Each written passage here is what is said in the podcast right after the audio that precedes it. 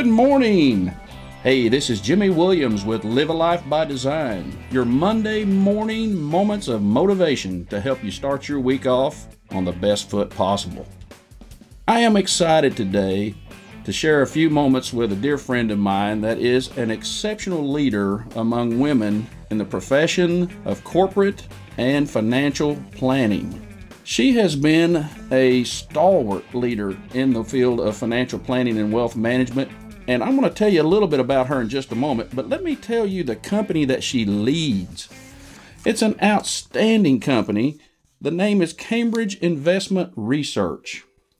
Cambridge is an independent, privately controlled broker dealer with over $100 billion under management more than 800 home office associates, and over 3,300 independent registered representatives serving hundreds of thousands of investing clients across the United States.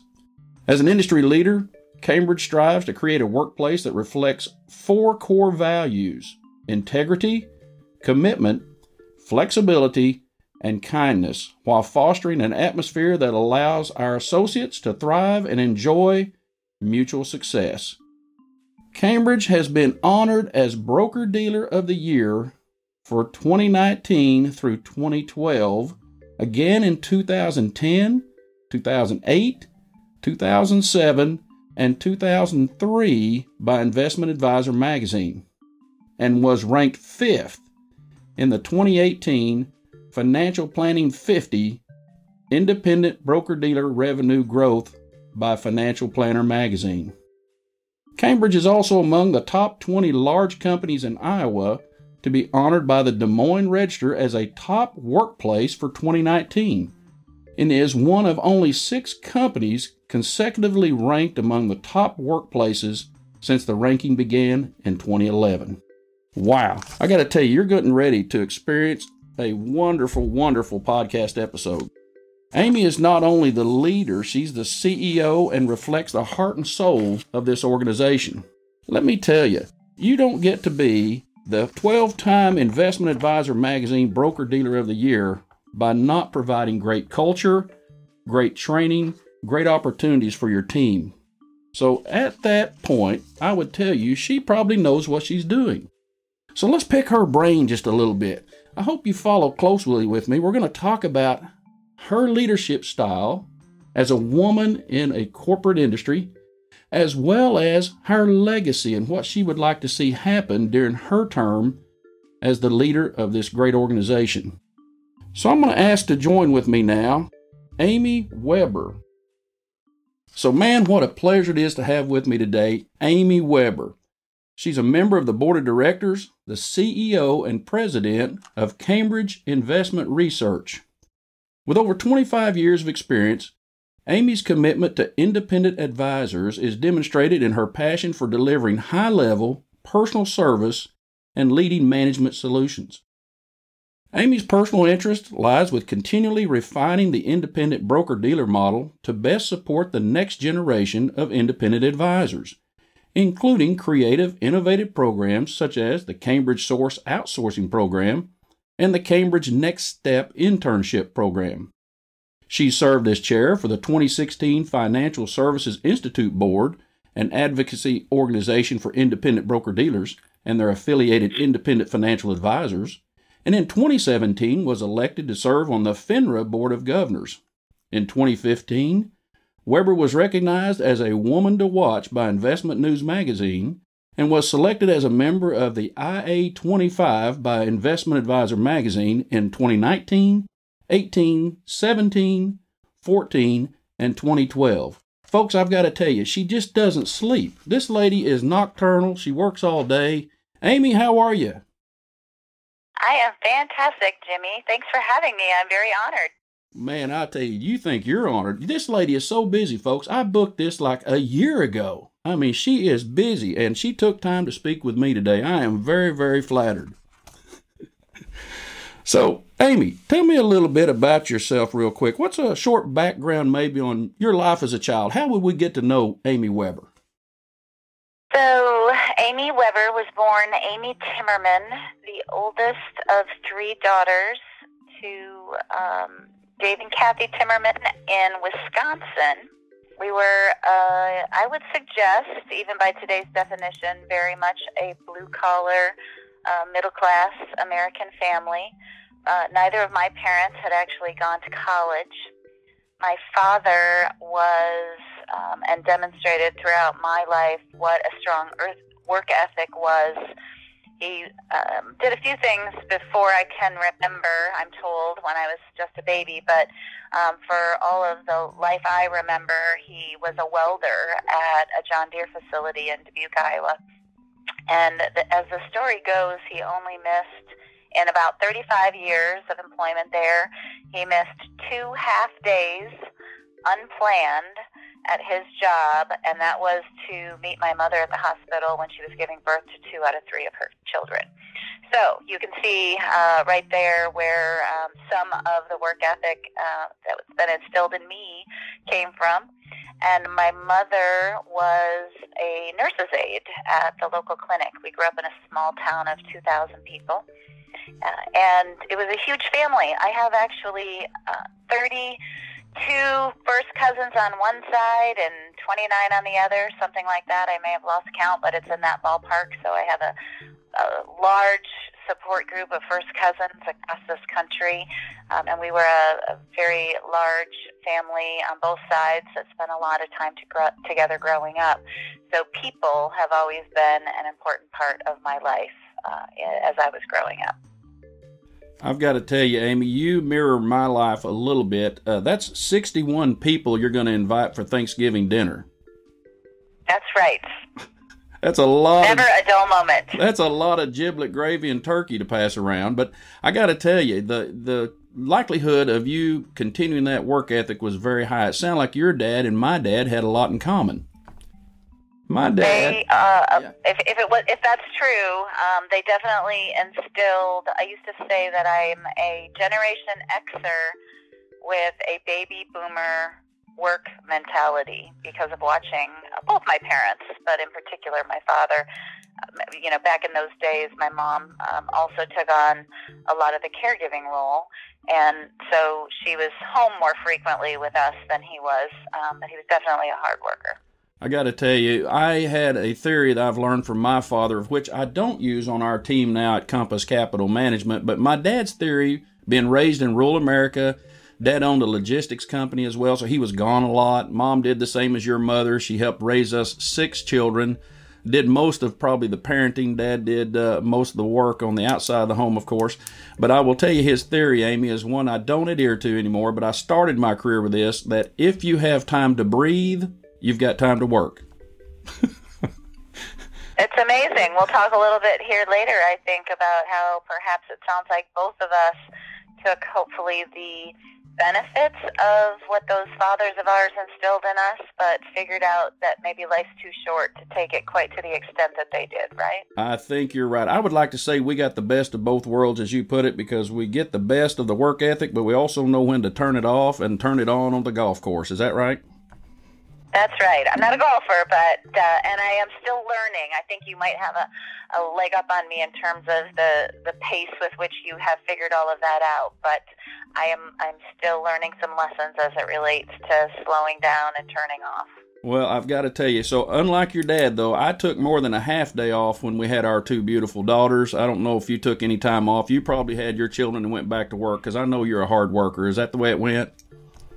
I did, um, though you know the, the, the uh, I I took a little time off because being a first time mom creates a slight bit of anxiety. Uh, but about four weeks, uh, technically, I was back uh, online, if you will, sooner than that. But uh, four weeks with my first, and I even managed to go eight weeks with the second. But that was here while I was working with Cambridge and um, I did come in a few times to help do uh, home office visits and meet with some of our advisors. So you do what you have to do. You know, I'll never forget my mom's statement. She said they put wheels on the baby stroller for a reason. Uh, yeah, I'm sure you understand what that That's means. Great. Yeah. Hey, let's talk a little bit. How, how, did you determine, starting out from Wisconsin, great work ethic? Dad was a welder, as you said yourself, a blue collar family. I too came from a a very dark blue uh, collar family, just knowing hard work. How, how did you determine you wanted to be involved in this crazy world we call financial services or broker dealers? You know, the fascinating thing I've learned over the years when I'm asked this question is that I'm not unlike almost every woman I, in particular, and many, and, and perhaps many males, but it's certainly much more prevalent with females. Um, it, I would call it an accidental gift. Um, I stumbled into this career. I said earlier I grew up in a town of 2,000 people, and uh, I'm embarrassed to say sometimes that that was before the internet. So you only knew what you could rely on your local uh, adults in your in your area in your life as far as career options go, and and what's presented for the most part um, in schools and and that kind of thing. And I, my mom will tell the story that I was a, a feisty, fierce, adamantly. Um, stating on a regular basis that I was not going to live in the small town of Cuba City, Wisconsin when I grew up, that I was going to go on to become a corporate attorney and move to New York City and make lots of money. And so I um I opted to go to Madison Business College. Madison, Wisconsin was about 90 miles away from my hometown. It was the closest, quote unquote, larger city. And um, I was fortunate enough to find a school that did what was called work study. So I went to classes in the morning from 9, 8 to 12, I guess. And then I had an hour for lunch and to get over to the job that they assigned me when I arrived.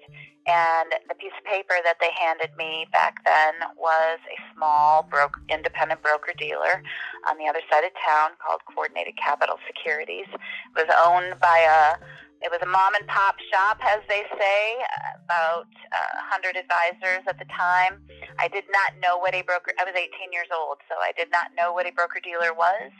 Uh, I categorized it as financial services. That's what it was written on the paper they handed me, and I was devastated, in all honesty, at first because I am a people person and an extrovert, and financial services didn't sound very sexy. It, um, it in my own mind it was accounting and math and while i am very good at math it is not what i wanted to do with my life i ha- could come up with probably a hundred different careers or tasks that i would do on a daily basis before sitting down with green ledger paper and, and working with numbers but you do what you're asked to do when you're in that situation uh, that was september of 1987 and in october of 1987, as you know, Jimmy, the world went a little crazy. Now we've experienced much worse from a market uh, stability perspective, but uh, Black Friday in October of 1987 was very devastating, maybe maybe the worst. You could argue that um, since the Depression. And again, 18 years old, no technology, advisors calling us and and we would then call the clearing firms to try to facilitate trades and act as a psychologist, which as as an 18 year old with no experience, I had no business doing. But again, you do what you have to do. Phone in each ear, uh, working as hard as we can to try to facilitate for our advisors who were also facilitating for their clients, making the best moves possible. And while that was a, a, a the following week uh, overwhelming in many ways for me. What I realized, and that was within about 45 days of starting this job, was that this particular strand of financial services really had little to do with math and accounting. It had to do with real humans. It had to do with people. It had to do with emotions. It had to do with helping people. And I gained a really quick respect for what financial advisors do um, and fell in love with it. So, long story short, I worked uh, for them for about a year and finished up that cycle. I had determined at that point that I was actually going to change directions and go to the University of Wisconsin Madison for finance, but I had to go to my boss um, and sit down with her and say, you know, good news and bad news.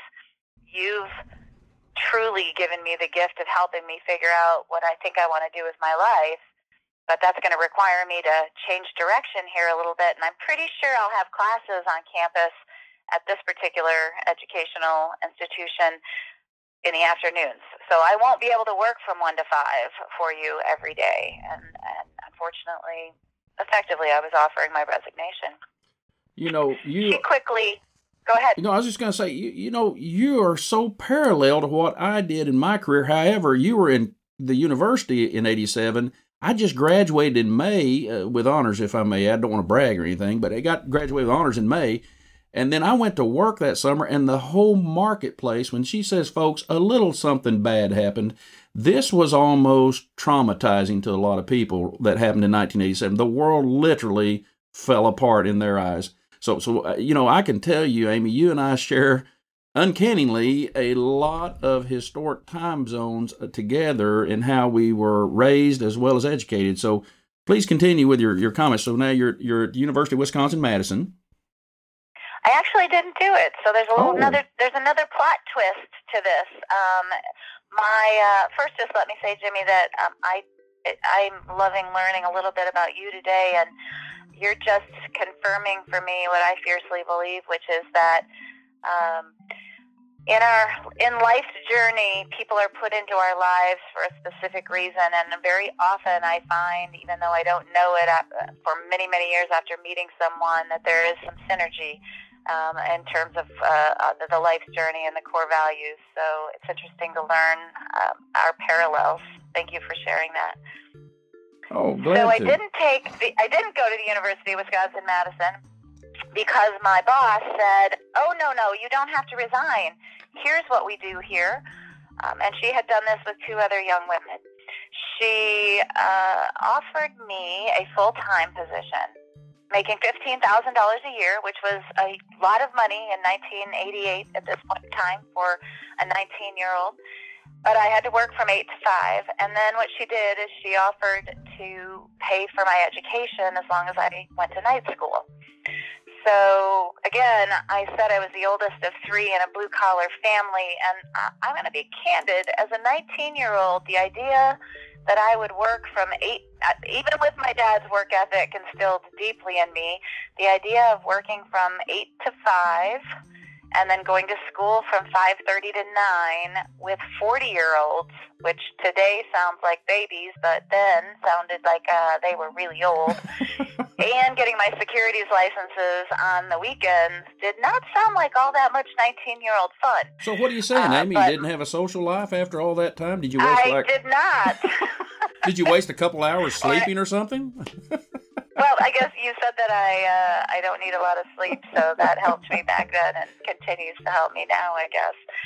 Um, so I took it. You know, I, I thought about it. I have to admit, I'm a human. Uh, I was a normal 19 year old who didn't know anything about anything, and and maybe had my priorities for a blip uh, misaligned. As I thought, this would be crazy. That doesn't sound like a lot of fun. But um, of course, I did it, uh, and uh, that in and of itself allowed me at a much younger age than many to step into leadership roles, uh, both here and, and other places. So I'd say sometimes uh, taking that risk, uh, doing something that maybe on the surface doesn't sound like it might be the most fun can really turn out to be a you know a, a wonderful experience. And that's how it that's how it happened for me. I did that. I took i, I worked with them for seven years in that in that way. Um, went finished my finance degree in, in finance in the evenings. And uh, i will tell you my work experience is what got me my 4.0, not the other way around. So I'm a huge advocate uh, for our young people here about the value of internships and on-the-job training and you know learning and working in a in a work environment at a young age for all those reasons. You know, let's say let's talk a little bit about that because uh, absolutely internships, I believe in this day and age, are really a necessity of education, not an elective. Uh, talk a little bit about Cambridge's approach to internships that came out under your leadership. So about seven years ago, we started uh, what we call the Next Step program, and the idea was selfishly, we would love to find some of the best and brightest out there that could come and work for us and an intern paid internship for the summer. We, are real adamant. Um, I know that certain industries have a lot of effective use of unpaid internships, but in our world, if we wanted to get the best and brightest in, we uh, we felt it was important that we needed to develop a paid internship program. And we bring them in and we give them some lofty assignments. They help with some you know, one example for me personally that I'll never forget is a, a young lady who created an app uh, while she was here on her internship program to help us manage the acronyms in our business. And I was so blown away. Um, it was so helpful. It was her idea. She it was she was proactive about it. So it's those kinds of things that they can do and explore. And we want to give them the best experience possible so that when they graduate, they consider coming back and working for us a side benefit in, a, in many cases is that we inspire them to become financial advisors. So while they may not immediately be contributing to the Cambridge family, they're contributing to this fantastic industry that you and I have uh, grown up in and, and love so fiercely. And, and giving back to the industry is as important as potentially inspiring them to come work with us we have about a 40% uh, return rate, so 40% of them do come back and work for us, multiple years for their internship, and then back as a full-time employee. And several of them did go out into our advisors' offices and start their careers. So it's a win. It's been a great success. I'll never forget the first day that I uh, pulled in to the parking lot, and this it wasn't a business dress day here. We are casual when we don't have visitors coming, but this little car pulled in, and all four doors opened up, and these four young men stepped out of that car in their black suits and their black sunglasses. I um, thought back to you know um, a couple of movies where uh, I, I had seen something similar and thought, what is happening? The men in black have arrived, and uh, they came into this building and took took it by fire for that summer. Uh, they were respectful and bright, and I think my personal opinion is millennials tend to get uh, over stereotyped and largely a bad rap because we've seen nothing but amazing millennials here who are giving me great hope for the future of this world. And um, it's been it's just been a great experience all around. It's almost reverse mentoring if you stop and listen to those young people um, that are in your life because they can give you as many gifts as you can give them and that's that's the lesson we've learned over the last seven or eight years. You know you said something about this career being uh, not as quote sexy you know as as maybe something that you could have done otherwise. I've got to tell you, I don't know if this qualifies as quote sexy, but I get the most joy in my profession as being a certified financial planner practitioner and an advisor that helps people realize their dreams and goals in real time.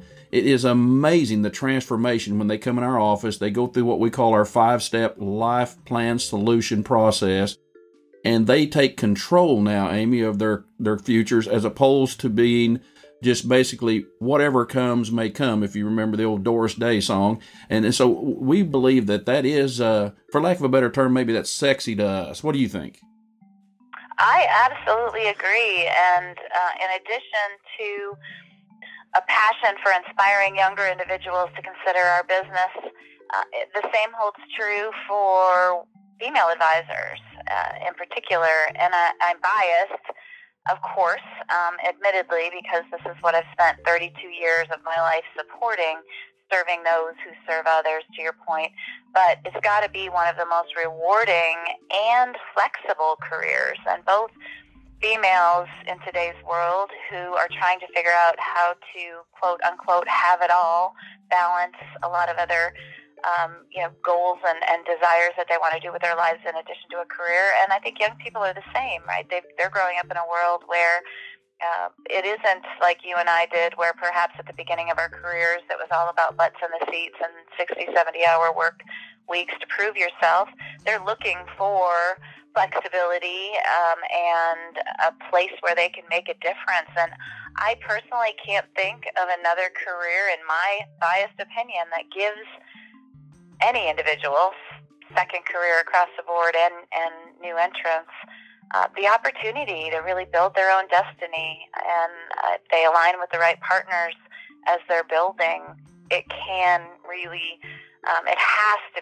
I am so inspired by simply serving individuals such as yourself who have the iron stomach to go out and really serve and, and, and make a difference in the lives of those direct investors that um, we just don't always do a great job of somehow getting that message out. And uh, we just got to keep up the good fight. Well, for, for all of our thousands of listeners, I want to tell you, Amy, you and the entire team at Cambridge have been tremendous business partners of ours. Uh, been there now over 10 years, folks. And I got to tell you, from the transition team, the first day I walked in the new building that was constructed in a small community of Fairfield, Iowa. I'll be very honest with you, Amy, when I was picked up by Kurt at the airport in Des Moines, and he said it's just a little bit south of the airport. I didn't know his definition of little bit, and mine were that different. two and a half hours is yeah. that short for you?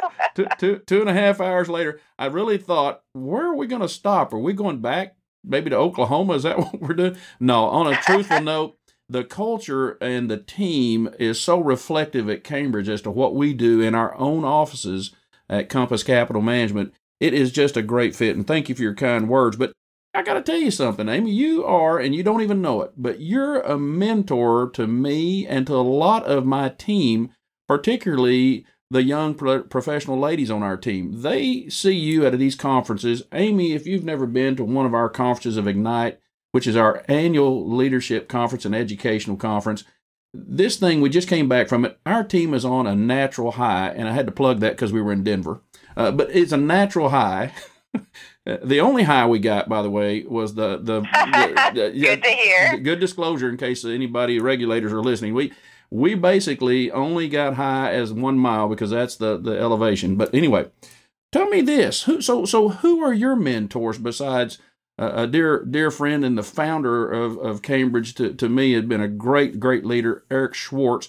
But but who's that besides him, or maybe even talk a little bit about him as a mentor to you? You know, I have been blessed uh, in my life. I've I've worked for three bosses, and um, I I've done a lot of studying and and um, thoughtful contemplation around the topic of the differences uh, and roles that a boss plays versus a mentor versus a sponsor, and just people in your life, as I said earlier, that um, maybe touch your life for long term or short term in one way or another, but that somehow um, they personally affect you. And then lastly, those who you should admire, you know, you admire from afar.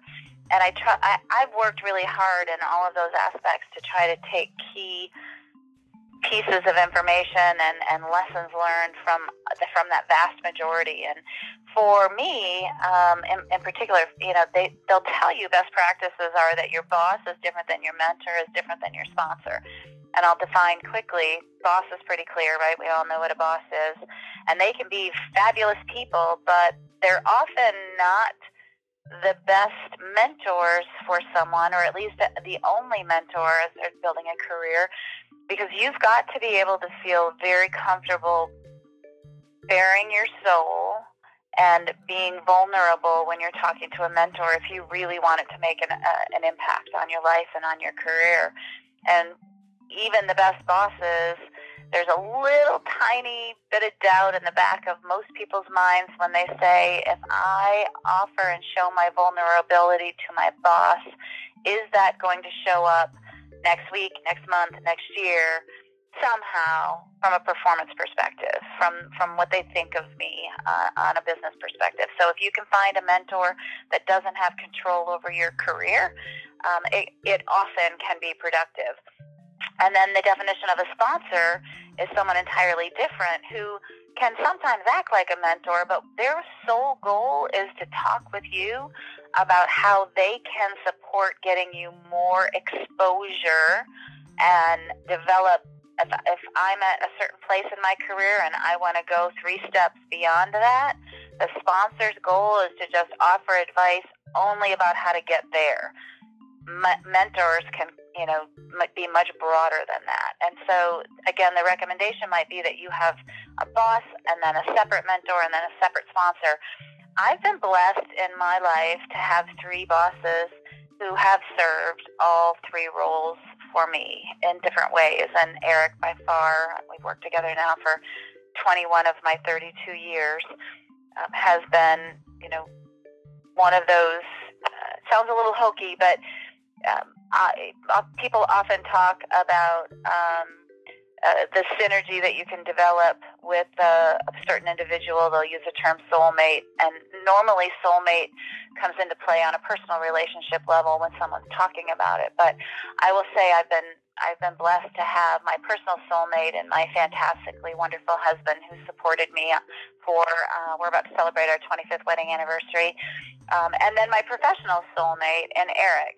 Um, but aside from that, again, taking a little bit of uh, all of the gifts that all of the people that have entered my life uh, in terms of career development and almost more so personal growth because I think the more that you can invest, and this wasn't this is something I had to learn, the more you can invest in developing yourself as a person that affects your entire life, the better off your and the faster your career is going to go, in my opinion. That makes perfect sense. So, hey, let's dive in under the covers a little bit here uh, between our professional lives. And I just got to know what's that one special fact about Eric Schwartz that maybe our listeners don't know, maybe even some of our team members don't know at Cambridge, at its offices, either in Fairfield or Atlanta or you know, wherever they may be. Tell me that one fact. And nothing embarrassing, of course, just that one fact that we wouldn't know about Eric.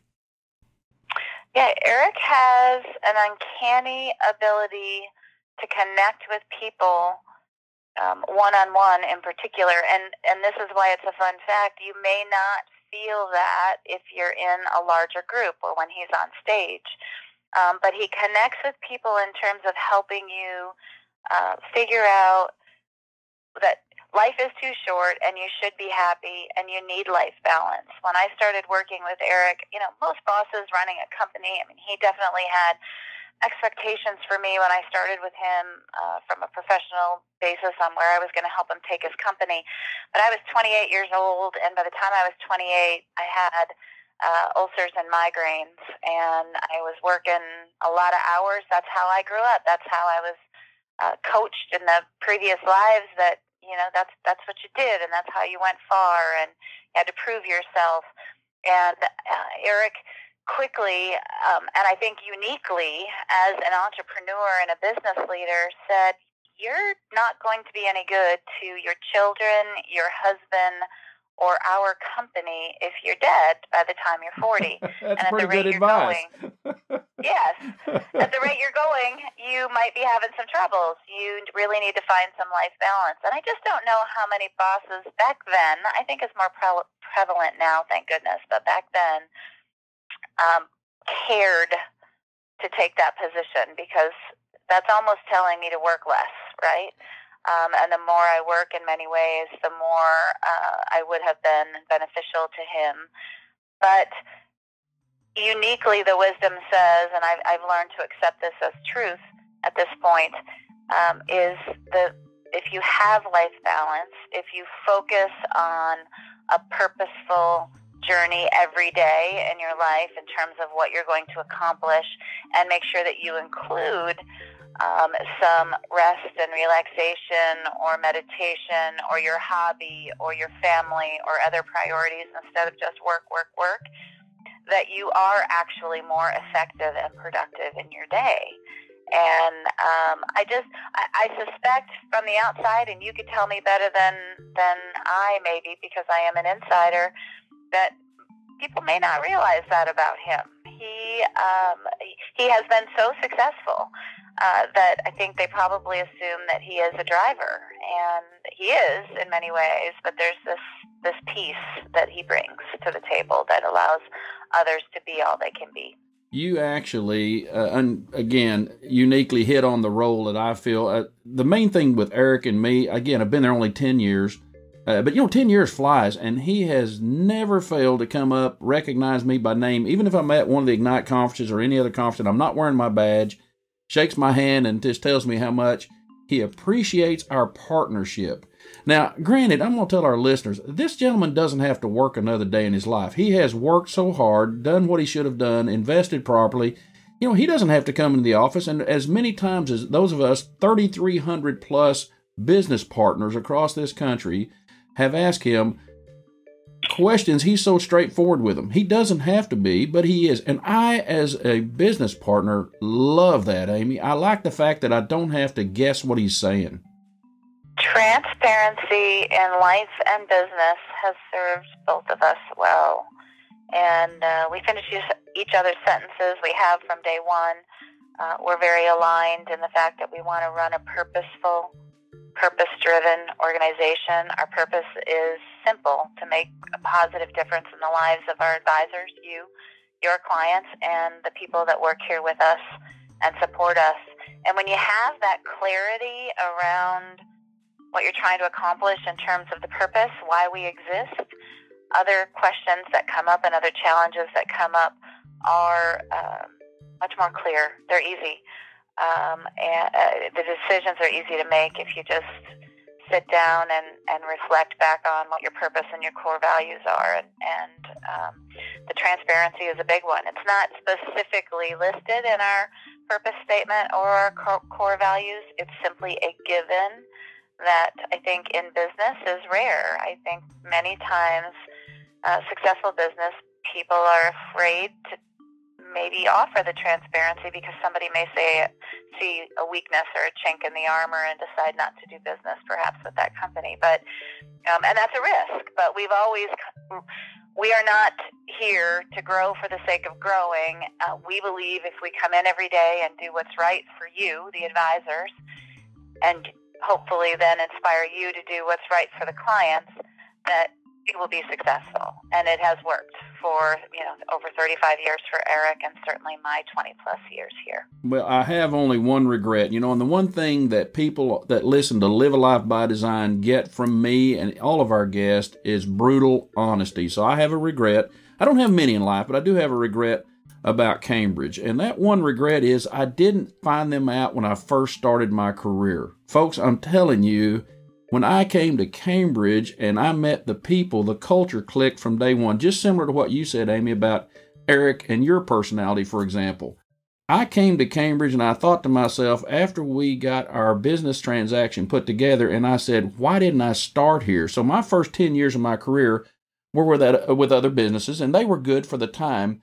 But I wish that I had started with the open architecture, with the willingness to be kind and help get things done as you do with your team. So, so let me ask you this: You are a very busy person, and what what are some of your daily routines? How do you maximize your efficiency and use of your time? Because there's only one Amy.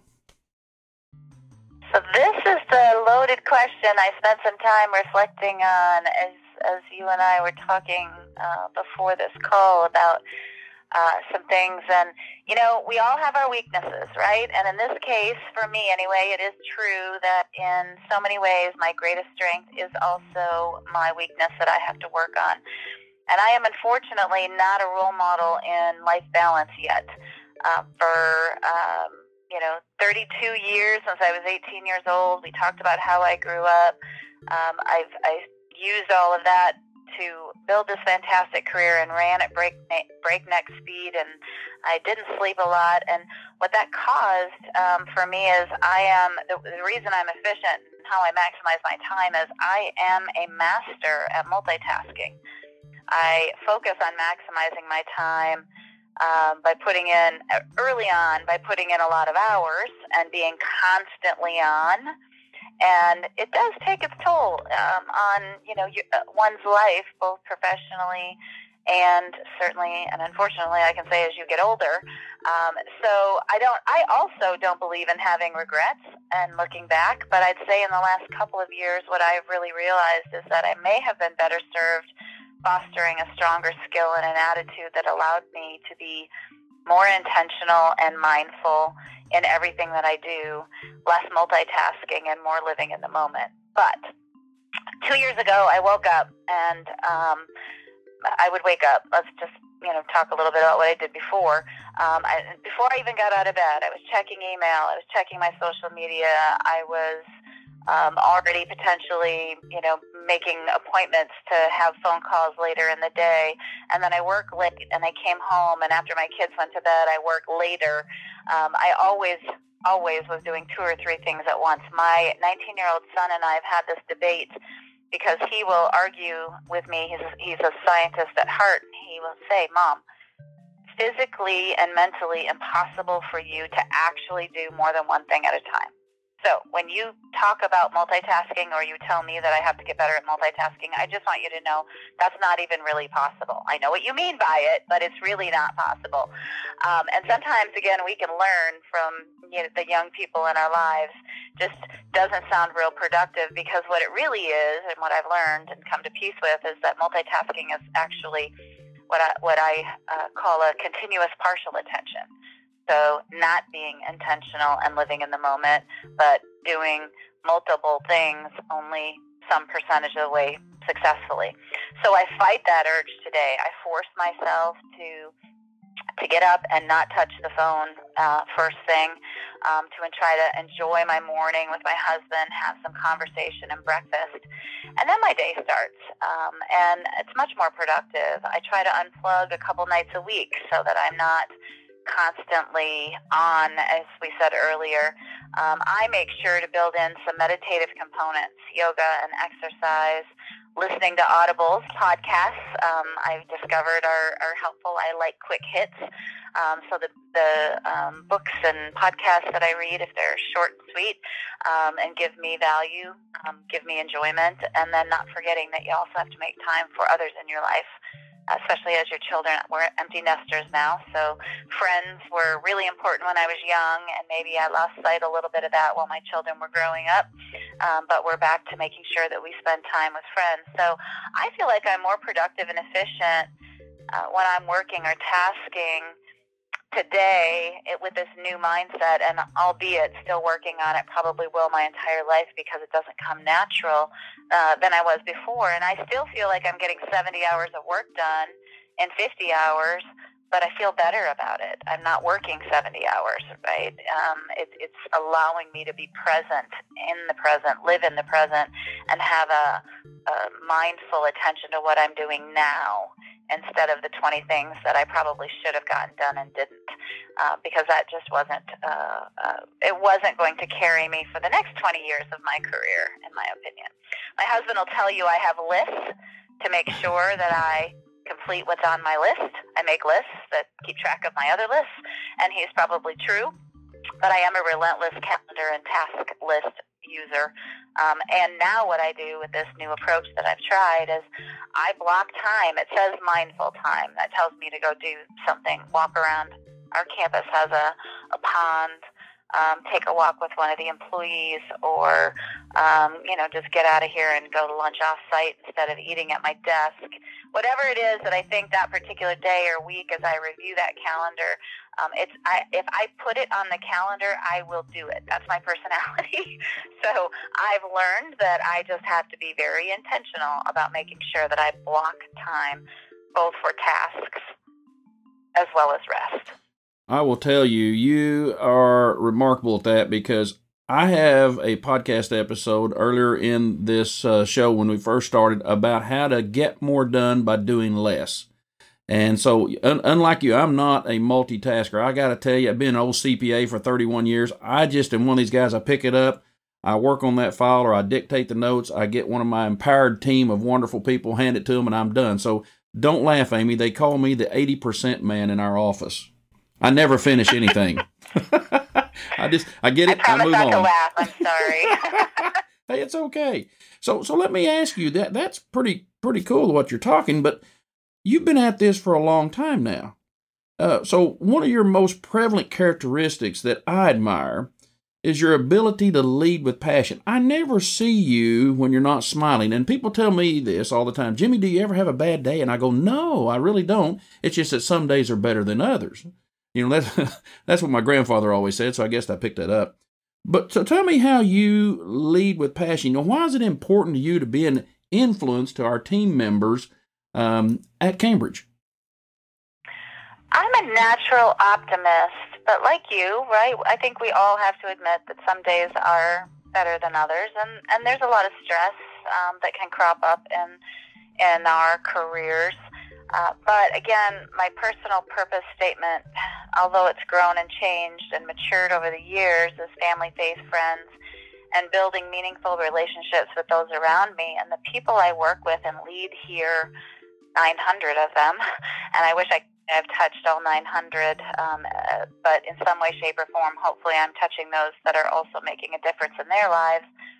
Um, but I don't, I, you know, I just I don't shy away from again that transparency, holding myself accountable, um, expressing my passion, being transparent, letting them know that I'm passionate about doing things here at our company and in my life at the highest levels of quality that I can. Um, my children will actually put the phrase choices and consequences on my memorial someday. I am sure they've heard it over and over and over again. Um, and I think that many people that, that work with me here know that as well. Um, but I, I do believe or I hope that 100% of the time I express that my desire to do things at the highest quality possible comes from a good place and I want them to be successful and I'm open to chatting with them. Um, and I, I would say I have a very collaborative leadership style I'm not arrogant enough to think that I have all the answers or the best ideas and so it's really a collective allowing uh, others to contribute to where I might be going astray has been a real value in my career. And I do think that allows people to speak up, give you a reality check. Um, uh, you know, I've, I've been known to change my mind. They can influence me. And that's a, a I, I certainly want to have a positive impact and influence them to do the things that, that are um, in line with our mission and purpose and our core values, but allowing them to also influence me along the way in certain decisions that we're making um, really builds credibility and loyalty from others. Servant leadership is probably the term that's used most out there, and I, I embody that, you know, leading with compassion and kindness. I wish I never had to give anybody negative news. I wish I did never have to, um, you know, terminate someone in my career or tell them that they didn't get that promotion or correct some behavior. But when you're leading and running a company, you're responsible for a lot of different constituencies and you do the best you can to balance and be respectful and empathetic and lead with compassion as you can, even when you have to deliver those um, negative messages. And so I'm, I realized about, it was about 10 years ago, I was experiencing a little bit of burnout. That was before I learned the lessons we just talked about. And I went on my first week long vacation where I unplugged. And in honesty, that means I only check my email once a day. I, I probably never in my life actually really unplugged like many people do. But um, I, I was I really worked hard to, to not be here. And I came back and I felt great and I had a renewed optimism and I couldn't wait to get back to these fantastic people I work with. And I realized within about a week that my burnout, my negative attitude, um, even though I didn't trans I didn't think I was transmitting it. Um, you know, they say fake it till you make it. And sometimes that's true. If you're having one of those bad days, put that taught my children, put that smile on your face because I promise you negativity will spiral if you just fall into the trap and more bad things will happen. And I believed in all of that. But even then, my not taking care of myself was impacting this company and those that worked with me. At that week when I came back and I was I felt good and I felt high. I realized that I went into Eric's office and said, you know, I might have to do that a little bit more frequently because I can't, I just, it was the biggest aha moment, slap in the head about intentional or not, my attitude, my behavior, my perspective, my optimism, or the alternative totally impacted everyone around me so quickly because I was the leader, right? They're looking to me. If I, if the sky is falling in my office, they lose hope. Um, and that's one of our jobs is to lift people up and make sure that they can continue to see what's the worst case scenario, whatever it is, we'll tackle it. And if we lose sight of that, we can really affect our organization. You know, you said the word, you know, we're the leader and our teams are expecting from us a certain level of mental support and so forth. I will tell you some of the best growth in our team on a personal level has been those times I did show my vulnerability. And I was proud to hear at the most recent Ignite in Denver, we spoke about a little earlier, one of the speakers was a retired um, Air Force pilot and she said that magic word, and my team was sitting with me, two of at least my team, and they looked at me and shook their head when she said, Vulnerability makes you a better leader. Because there's a book out. I'd like to recommend, Amy, you pick this book up. It's also on uh, Audible, I believe, as well. It's called You Can't Know It All. And it talks about these areas as great leaders you don't necessarily have all the answers, but just like Henry Ford, I know who to push the button on the phone to call that has those answers. So that's what leadership's all about, in my opinion. I agree. Uh, one of my favorite quotes, and I did make a note of that book. Um, I will absolutely go get it because I think many leaders or up and coming leaders put a lot of pressure on themselves to do just that, believe that they have to know it all. And the worst thing you can do if you don't know it is to fake it. Um, but one of my favorite quotes is from Eisenhower, and he said, um, You do not lead by hitting people over the head. That's assault, not leadership. Leadership is an art of getting someone else to do something that you want done because he wants to do it. And the only way he or she are going to want to do it with you is if they can contribute and they feel pride of authorship and ownership. And I think we can all learn a lot of lessons from those kinds of things. President Eisenhower was a very wise president. And, and one of the things from being a general in the military that I picked up from him as well is that planning is everything. You know, he didn't do any battle plans or didn't take any kind of cause to action until he had a plan. You know, we do the same thing in our career with our our clients, right? We we get the plan first. You don't just start driving. Now I don't know about your husband, but I'm a male, right? So we start driving, then we figure out where we're going. Is that how that works? That is pretty much how that works. well, let me ask you this. So you you've been so helpful today, and I don't want to take too much of your time, but I just have a couple more questions I think that our audience would love to hear. Give me a few minutes and picture paint for me in words. What's the next phase of your career look like? I have been blessed with such a fantastic rock star team that's chosen to move to Fairfield, Iowa. Some of them are remote, but many and most of them are here, um, that it is even now, and I suspect more so into the future, it's allowing me to spend a fair amount of time giving back to this great industry rather than only fo- having to focus on, you know, Cambridge and our 900 person family here in Iowa, plus our 3,300 advisors across the country and all of your families uh, and, and colleagues.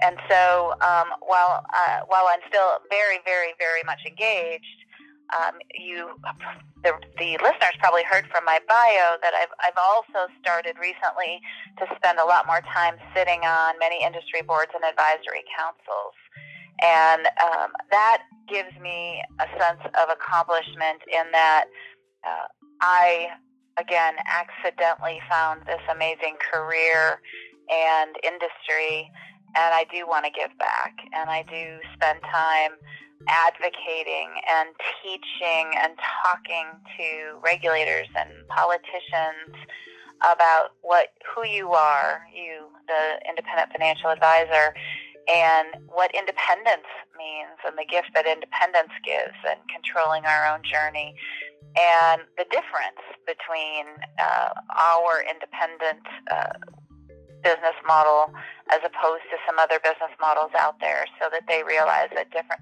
all things don't work for all segments of the industry and that's been really uh, rewarding to feel like I am making a difference and through that um, as I said earlier inspiring younger individuals to come into our business uh, more and more time that I can figure out how to do that. I recently accepted a board of trustees position on our local community college.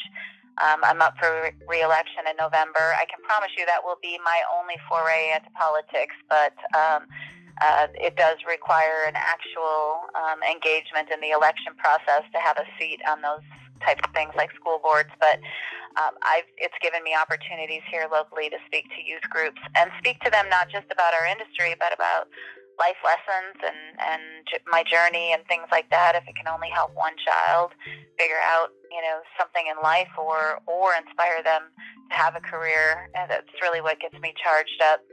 And, um, and bringing more women into the, into the business, um, as I said earlier. So uh, I spend um, a, still the significant amount of my time working for you and our other advisors and working for your clients to make sure that Cambridge is is as healthy and living its values as I can. But I think as my career continues over the next 10, if the needle swings to me being able to do more and more in that light, um, the, I think the more at peace and rewarded I will feel. So I look forward to that. So, what I understood from that statement, and I want to make sure I make this clear for our audience, is that you're running on what party ticket in 2020 of November? For what office did you say?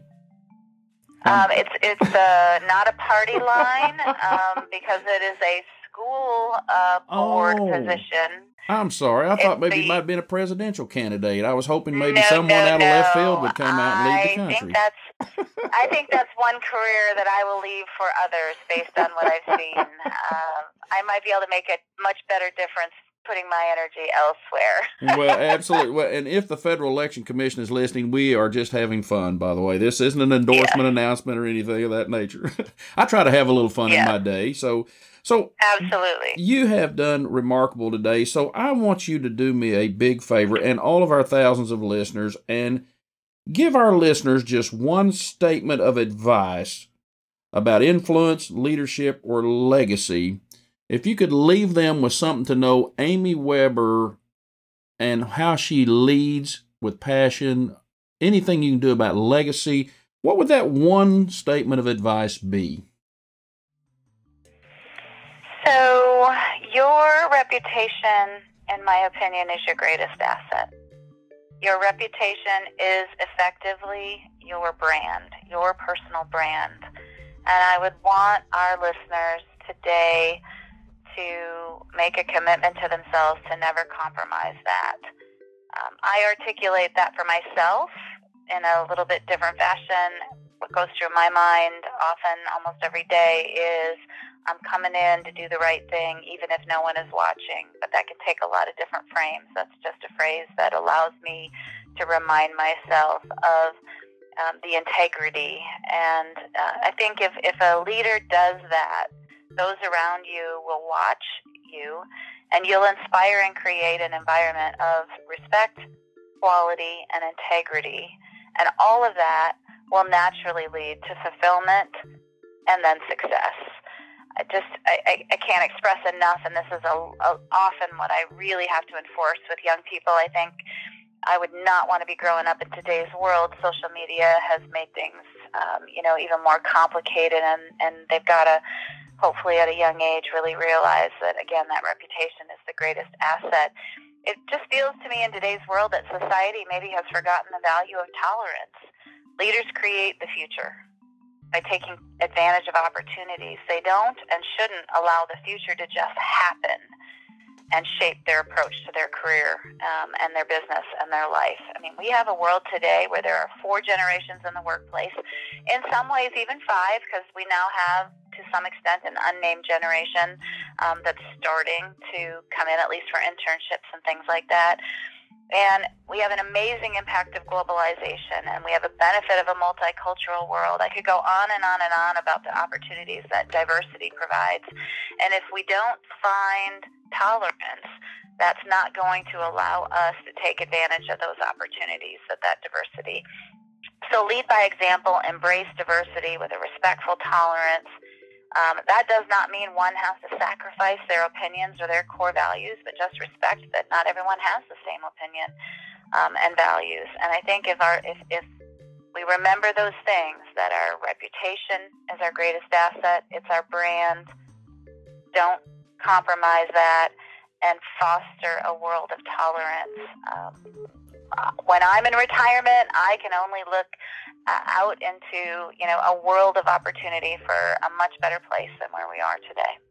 I'll tell you, that is wonderful advice. I hope all of our listeners take that and heed the issue of supporting others, even if we have differences of opinions. Our, our country is going through a difficult time now because of this issue of difference of opinion.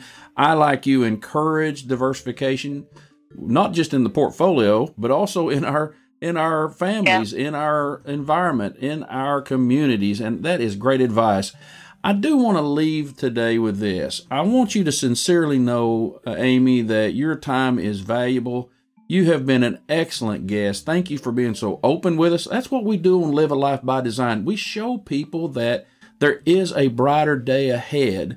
I do use the phrase once in a while that are you going to be slogging or are you going to be sledding? Now, you're in Iowa, you get snow from time to time, right? All the time, and I'm sledding, Jimmy. Okay. I'm sledding. I tell people the big difference between slogging and sledding is all about attitude. And if we have the right attitude, we can sled all day long. I do want to thank Amy for joining us today, but I also want to personally reach out to some people I consider to be on my team as well as her. I'd like to thank Cindy Schaus of Cambridge Investment Research for helping us put all this coordination together, as well as the hard work, diligent work of Jody Hollingsworth of our executive administrative team at Cambridge for making all this possible. Thank you, Amy, for your time today. Trust you have a wonderful, wonderful weekend. Thank you too. Thanks for allowing me the opportunity to, to speak to your listeners. It's been fantastic. And thank you to our special guest this week, Amy Webber.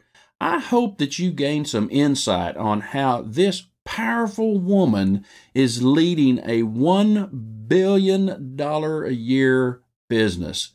She has energy, she's got creativity, but she wraps it all in passion and kindness. This is the key, in my opinion, to being successful, not just in business, but more importantly, to be successful in life.